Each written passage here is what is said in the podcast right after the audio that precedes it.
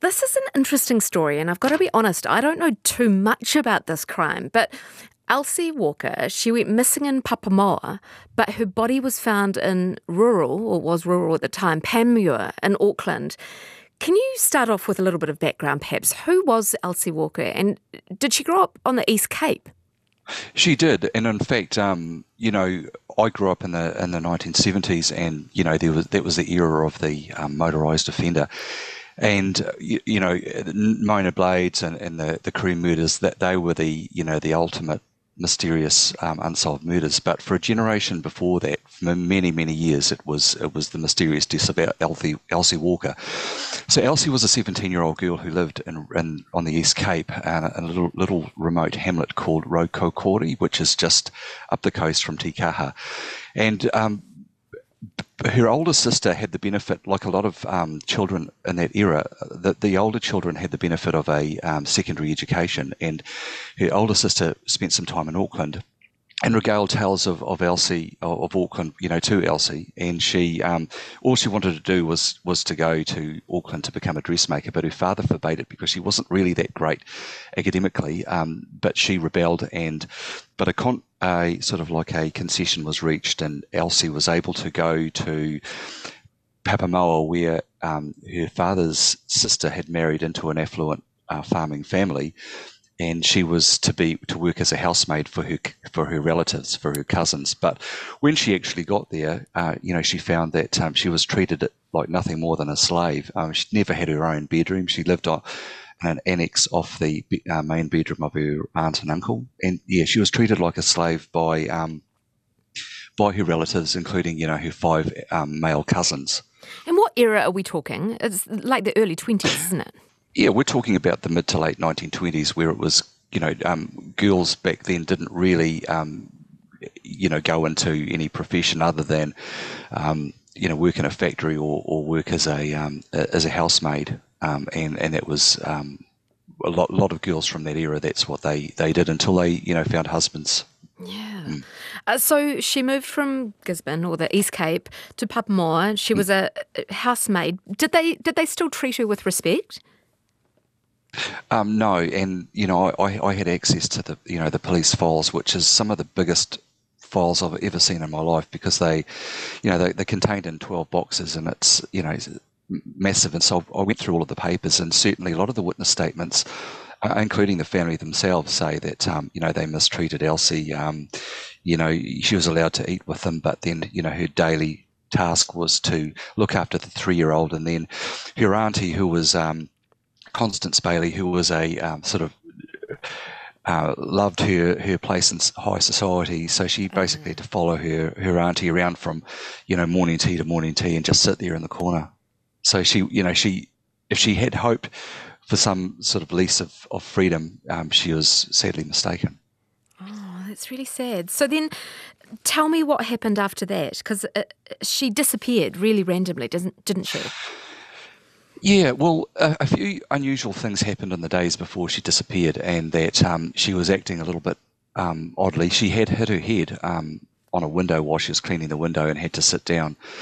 Um, and her aunt claimed later that you know she, after that she would just sort of daze into into space. But on the night she disappeared, um, there was nothing unusual. The family were hosting a relative, um, a, a young woman of Elsie's age, who had come down from Auckland and regaled sort of stories about um, seeing Charles Kingsford Smith, you know, land his plane, and Elsie had to do the washing up, and she was a little bit, I guess, perhaps embarrassed or or, or jealous even, and um, she certainly was seemed to be acting a little bit oddly, and um, that night um, she was last seen putting the scraps of, of, of rubbish outside, and her one of her older cousins was coming home from a dance and he noticed the family vehicle wasn't in its in its garage, placed in its garage, and so um, they, he didn't really think too much of it um, until the next morning when they woke up and found that Elsie had disappeared as well as the car.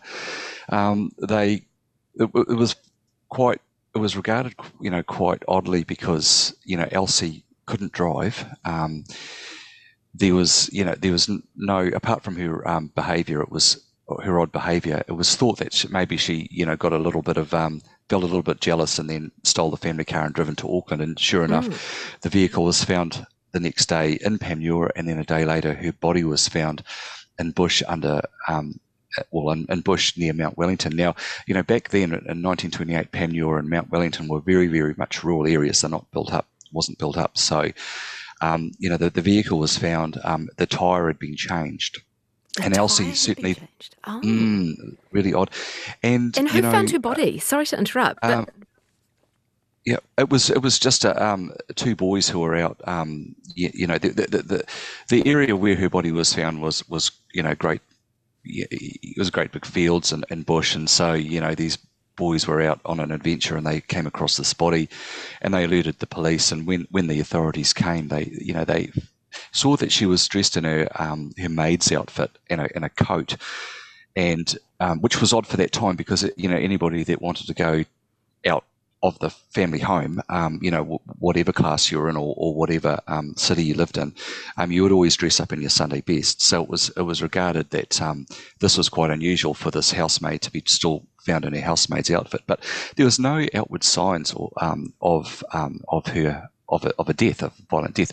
There was like a ten cent size p- bruise to her forehead. That was the only sign of any injury. So um, you know, they, they, they took the body back and um, they initially thought that maybe she had hit her head or maybe she had ingested some sort of poison. Mm. And certainly that was the view for a wee while. But just the whole manner of, of her um, of her disappearance was just out of character, you know, because she she couldn't drive. Um, so and, and she would have taken the car if that theory holds and driven a long way, Panmure to Papamoa, yeah. Well, well, you know, the Kaimais were impassable at that stage. It took often, often uh, on a rainy on a rainy day, it took often a day to pass. So she would have had to have gone to Rotorua and then um, then up. And you know, the Bombays were, were fed, you know, le- less better because you know they it was it was really a dirt track. So you know, this girl who had never driven before, had never been to Auckland before, had no reason to go to Auckland because she knew no one there you know, and she and, and, and furthermore, she was dressed in a maid's outfit, which she you know she wouldn't have done. You and know, you, her body and, arrives. Yeah, and you mentioned the tire. Someone had changed the tire. And somebody changed the tire. Mm, yeah. Okay. Is there anything else we need to know about the body? I mean, not going into too much detail, but there was no sort of sign of a sexual attack or anything like that?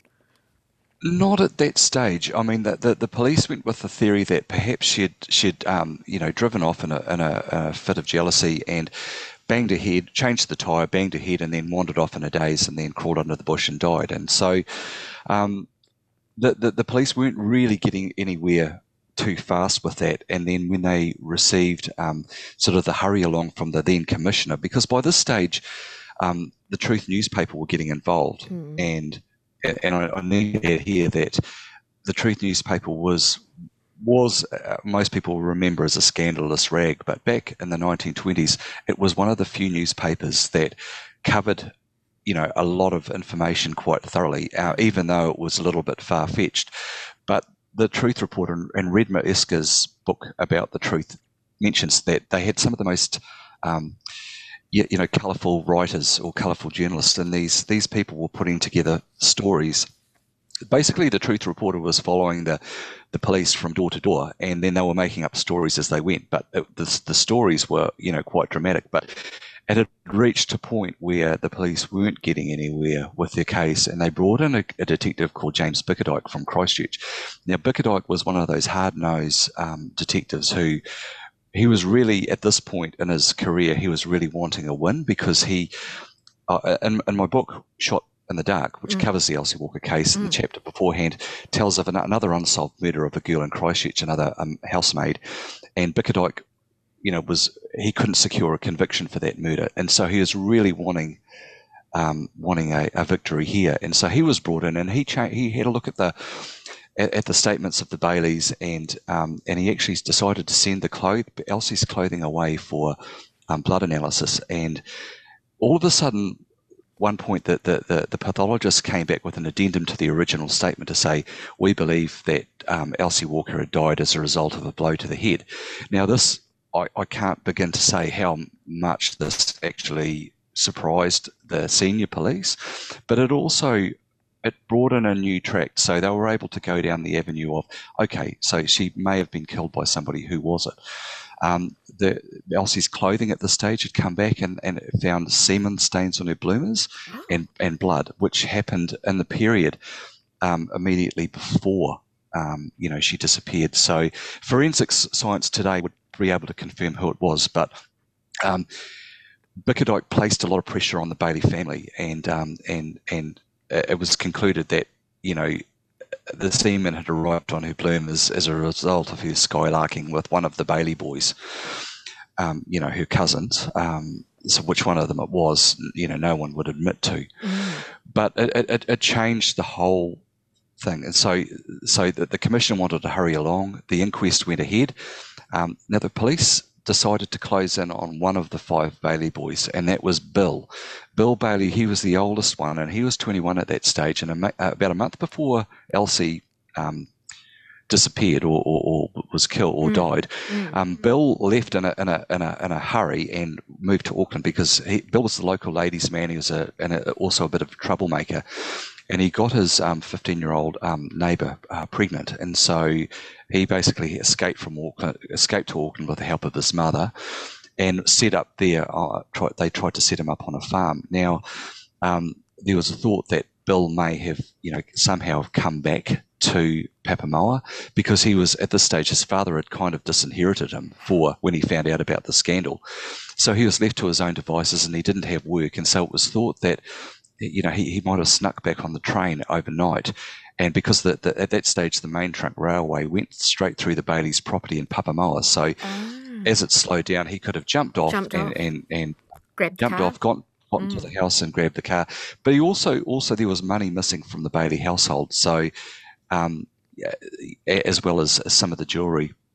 Yet Elsie's purse with her meagre savings in it was still on the table. So um, Bickerdike came up with a theory that maybe Elsie, while she was cleaning the rubbish, had caught Bill outside and um, and Bill was, was robbing the house, looting the house, and and and perhaps she there's a confrontation, and then he yeah. hit her. And and because the other interesting aspect to that is that where the car was found was pretty close to where Bill had first moved to Auckland a month earlier. So the inquest went, went, for a week, and it was by this stage it was it was really high profile. And Bill went on, took the stand, and it, he must have thought that he was on trial for his life because you know the um, Vincent Meredith, who was the um, Crown prosecutor at that stage, was pretty relentless in his in his cross examination and had to be held back by the magistrate. Um, to say, hey, look, this isn't a murder trial. This is an inquest. We need to find out the cause of death.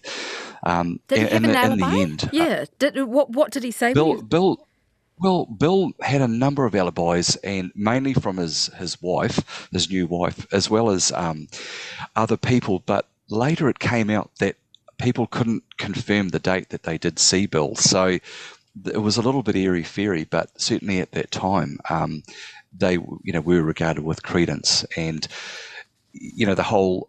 Um, the whole sort of theory that Bill might have killed his cousin um, if there was a sexual motive, you know, people were very conservative conservative back yeah. then, and you know it was probably doubtful. Yeah, and but can you the, tell the, me the, what, what, sort of forensic technology did they have back then? Because uh, yeah, my brain is just um, boggling, thinking. Well, we'd be able to solve that crime ASAP if it was these days because of our technology. But did they have fingerprints and everything like that back in those days? They did, and the car was fingerprinted. It was extremely dusty, but um, you know they could find no fingerprints on it. And when um, Elsie was stripped at the morgue, um, her clothes were put in like a, um, a closet, and it stay and they stayed there for months until they just you know until they determined that she didn't die of poisoning, and until somebody came out and thought, hey, we better send the um, the bloomers and the clothes off for forensic testing. But Professor Armitage, who was the um, government bacteriologist at that stage, who tested for blood mm. and semen analysis, he couldn't really give a an accurate um, guess as to who it was um, because you know the clothes by that stage had dried up. Um, he ah. could confirm that that the, that the semen likely would have come from the Baylys, somebody in the Bayly family, but at that stage, you know, still in forensic science, still in its infancy, it, he couldn't narrow down exactly who. Oh my gosh! So, did they ever have a funeral for her? Yep, they did. It was um, attended by um, by um, Bill's Bill and his father. Um, Bill's father came up and he, he put himself in charge of, of, of the funeral. She was buried at Purewa Cemetery, and Elsie's dad came up from the coast um, for the day and then headed back on the on the train. But um, the the the fact that that there was death by misadventure just wasn't accepted by the public, and by this stage there's a, a big furore and. Um, the, the, the Minister of Justice lobbied for Parliament to put a commission inquiry to, to work out how come the police didn't know about or changed their, the attack about the um, you know an accidental death to a possible death by you know death by a blow to the head. So the police you know uh, the police went on on trial and they said, well, actually, we were flawed by the pathologist's change in their opinion, whereas the pathologist said, well, actually, we only we didn't come to that conclusion first because we thought that she had been poisoned. Um, it was only after that we determined she wasn't poisoned that um, we, we thought that the only logical sign of an injury there was that small blow to the head that she must have died from the blow to the head. So um, the police were were um, under the knife at that stage, and yeah. so and all, all the while the Truth newspaper, you know, every week it, it's a you know there's a new story. Any little tidbit of information was made and elaborated into this massive story. And if you, I encourage listeners to go into papers past where the truth in 1928 and 29 is accessible. And if you read week by week the um, the, the articles about Elsie Walker and you compare them to, say, the chapter in my book, which I believe is, is quite comprehensive, mm. there are two very, very different stories, yet both are quite plausible and quite, um, well, and quite engaging. The truth paper is, is, is you know, highly fictional. And, I, and I'll give you an example of a story in, in that um, when the police were first searching the area where Elsie was found, they found a minty wrapper. So you know, the, the yeah. you know, um, the minties were, were have been around longer than we have, and it was it was determined later that one of the Boy Scouts, because there was a Boy Scouts hall sort of quite close by, that one of the Boy Scouts had dropped a, a minty wrapper, but when the truth heard about this, you know, then they then they um, made a whole article about well, poor Elsie Walker was sitting on a, you know, uh, on, on a picnic blanket, possibly eating a minty while her killer was, you know, walking around and about to strike her type thing. And, and you know, you, you read that and it's, it's like, wow, you know, that's quite amazing. But, um, you know, it was all, this whole story was elaborated over this, you know, this innocent minty wrapper. Oh my gosh, it's it's very it's. I feel very sad for this case. Like it, she sounds like she was just in a terrible situation, but it went unresolved, didn't it? Like no one was charged.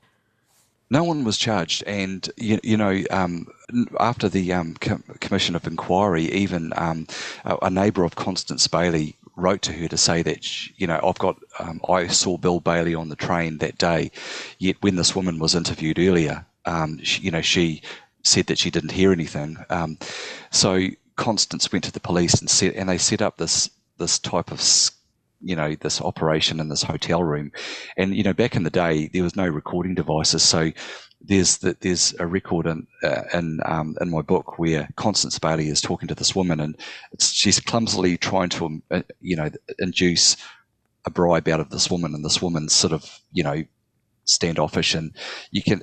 And, and in the meantime, the detective is in the um, closet next door with a notebook, trying to you know write in shorthand a re- recording of this. Um, you know, of this um, alleged bribery, but so um, Bill Bayly's mother was trying to mm. bribe the woman who thought she saw Bill Bayly on the train.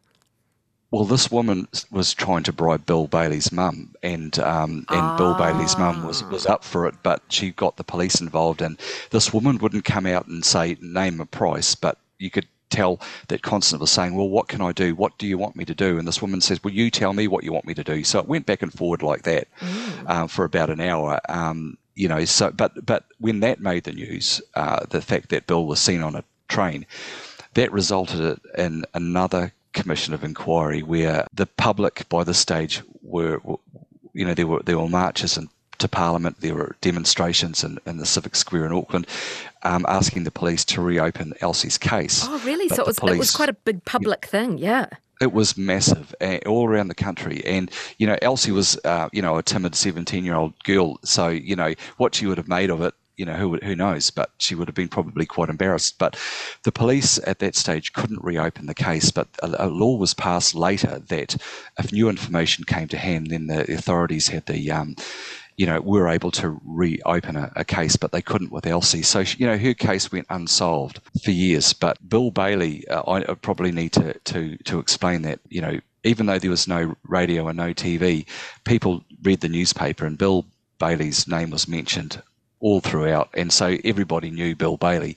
And by this stage, he had moved to a to one of his father's farms to manage one of the father's farms in Ruawaro, which is just slightly northeast of sorry northwest of of, of Huntly, mm.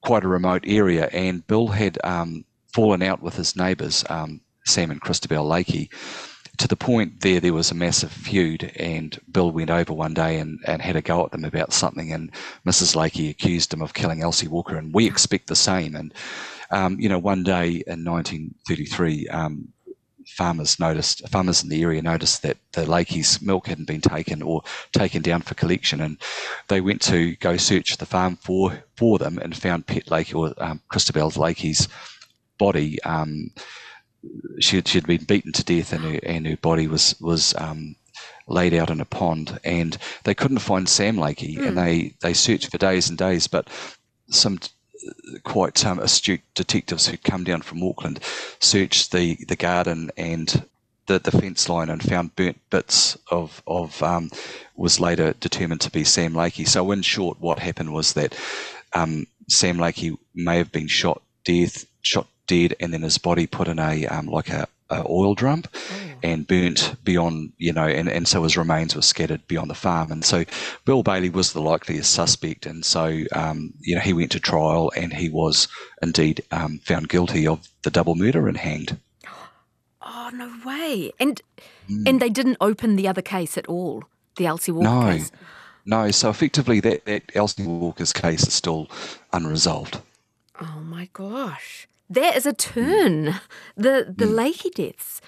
So what do you know anything about what the Bayly family did after he murdered his neighbours? You know, did they disown him or was there any, you know, did they turn up to court or support his son?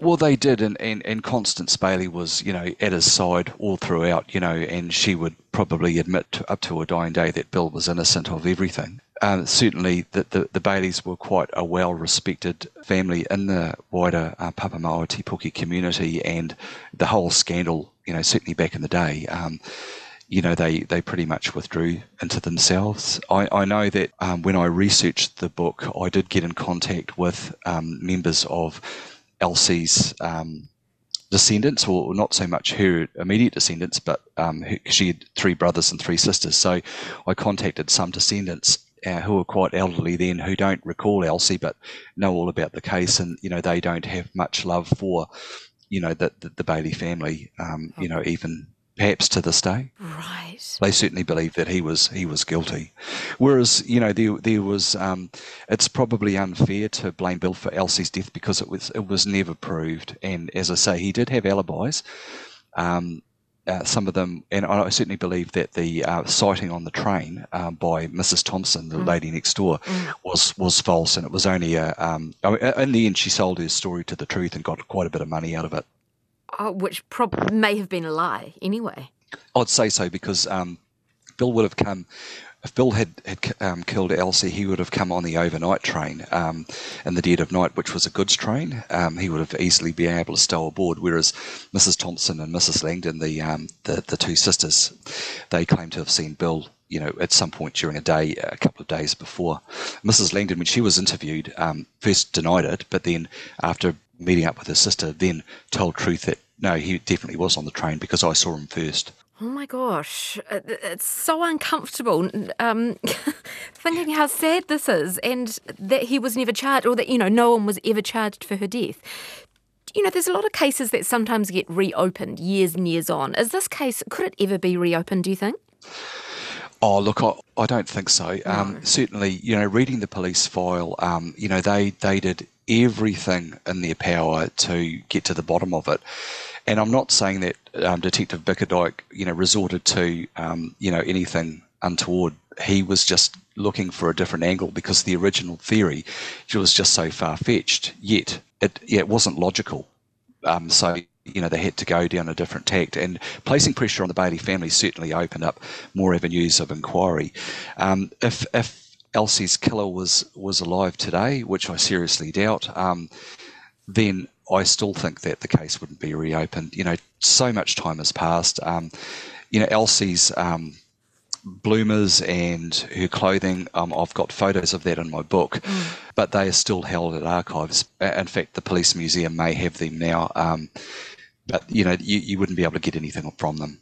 But certainly, if that scenario happened today, if mm. Elsie disappeared today, and we go through the same scenario, there's no doubt in my mind that that case wouldn't be solved um, immediately. Do you think you know who killed? I mean, would you, could you say I think Bill Bayly did it? Um, I do think that Bill Bayly was responsible, um, but then I've also um, look, I've been mulling this over for years yeah, and years. Um, I bet. But I do wonder whether or not, you know, uh, Frank Bayly, who's, you know, the, the patriarch of the household, you know, he may have had something to do with it too.